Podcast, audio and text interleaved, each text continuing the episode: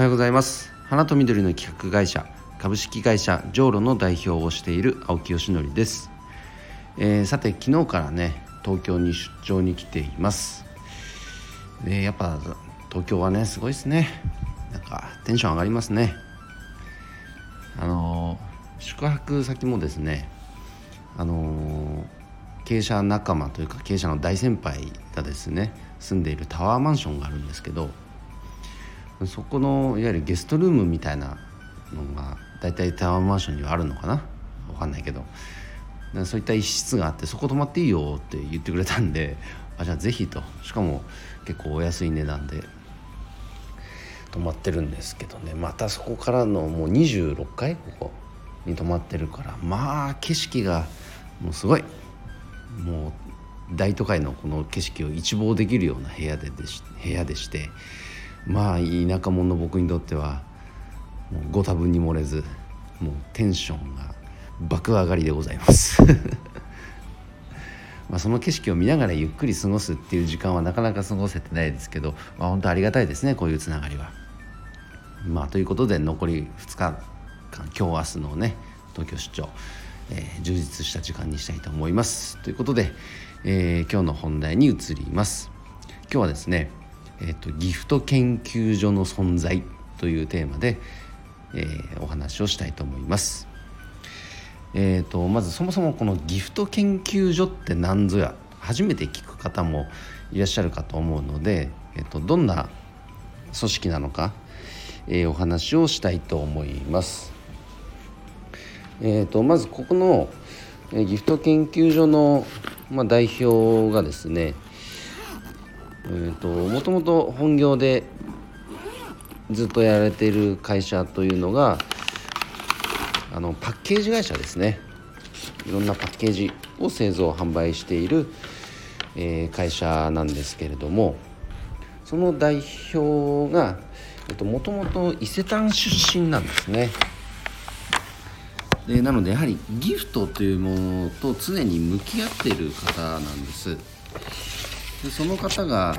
数年前に立ち上げたこの団体なんですが、うんと、やっぱりギフトと花というのは非常にこう密接な関係があります。なので、えー、と立ち上げはしたものの、この花に関するこう専門家がその研究所内にはいないと。で僕の活動をですねあのずっとなんか注目してくださってて、で今回その白羽の矢が立ってですね研究員として僕も参加させていただくことになったという流れなんですが、このギフト研究所がやっているのはこのギフトに関するまあシンクタンクみたいな場所と捉えていただいたらまあ間違いはないですね。まあ、日本全国のそのまあ企業さんとかまあいろんな例えば農業の生産者さん、こういった方々が作ったものをどうやってギフト化していくか、まあ、そもそも作る段階でどうやってギフト化っていうところから逆算して何を作るかっていうところからもう設計していく、そういうお手伝いをする、えっと、団体ですね。まあ、商品サービスの開発だったりマーチャンダイジング、あとブランディングとか、まあ、事業のコンセプトとか、まあ、いろいろやれるテーマっていうのはありますが、そういった相談がまず来る場所ですね。すでにいろんな案件が動いてるみたいです。でその中で、まあ、花に関する相談事があったらなんか僕があの担当させていただくようなイメージです。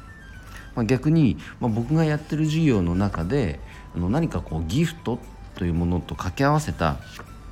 活動につなげたいというものがあれば、僕もこの一顧客としてこのギフト研究所に相談をしていく、そんなような関係性ですね。うん、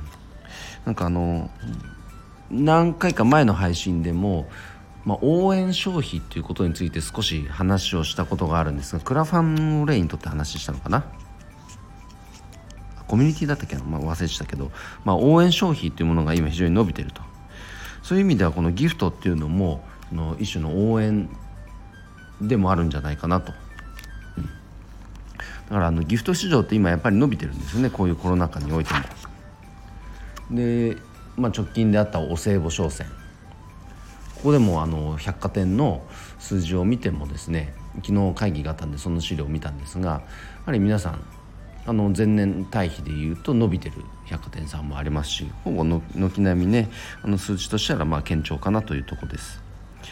でメンバーとしても、まあ、伊勢丹出身の方とかいろんな物産展を手掛けてきた方とか、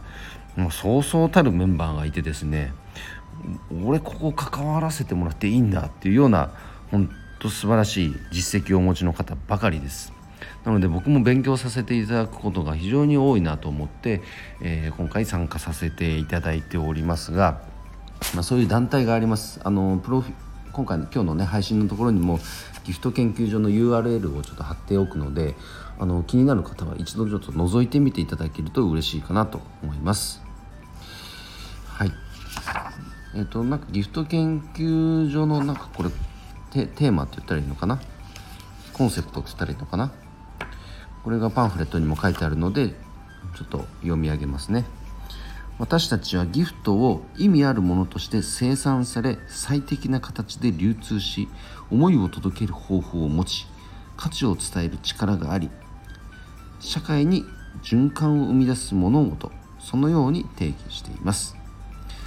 まあ、あごめんなさいね、これギフト研究所がどうこうじゃなくてギフトの定義ですね。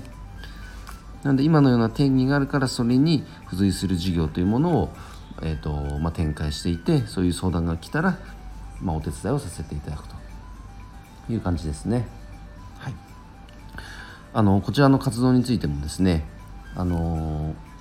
ー、動きがありましたらその都度、えー、こちらのスタンド エフエム で配信をさせていただきたいと思います。ということで、えー、今日の配信は以上で終わります。えー、最後にいってんだけ案内させてください。じゅうにがつからですね、花と緑の社会実験室そうというオンラインサロンの、えー、とだいにきせいの募集をしております。花×〇〇、植物×〇〇という社会実験を通じて、いろんな、まあ、テーマを掲げてですね、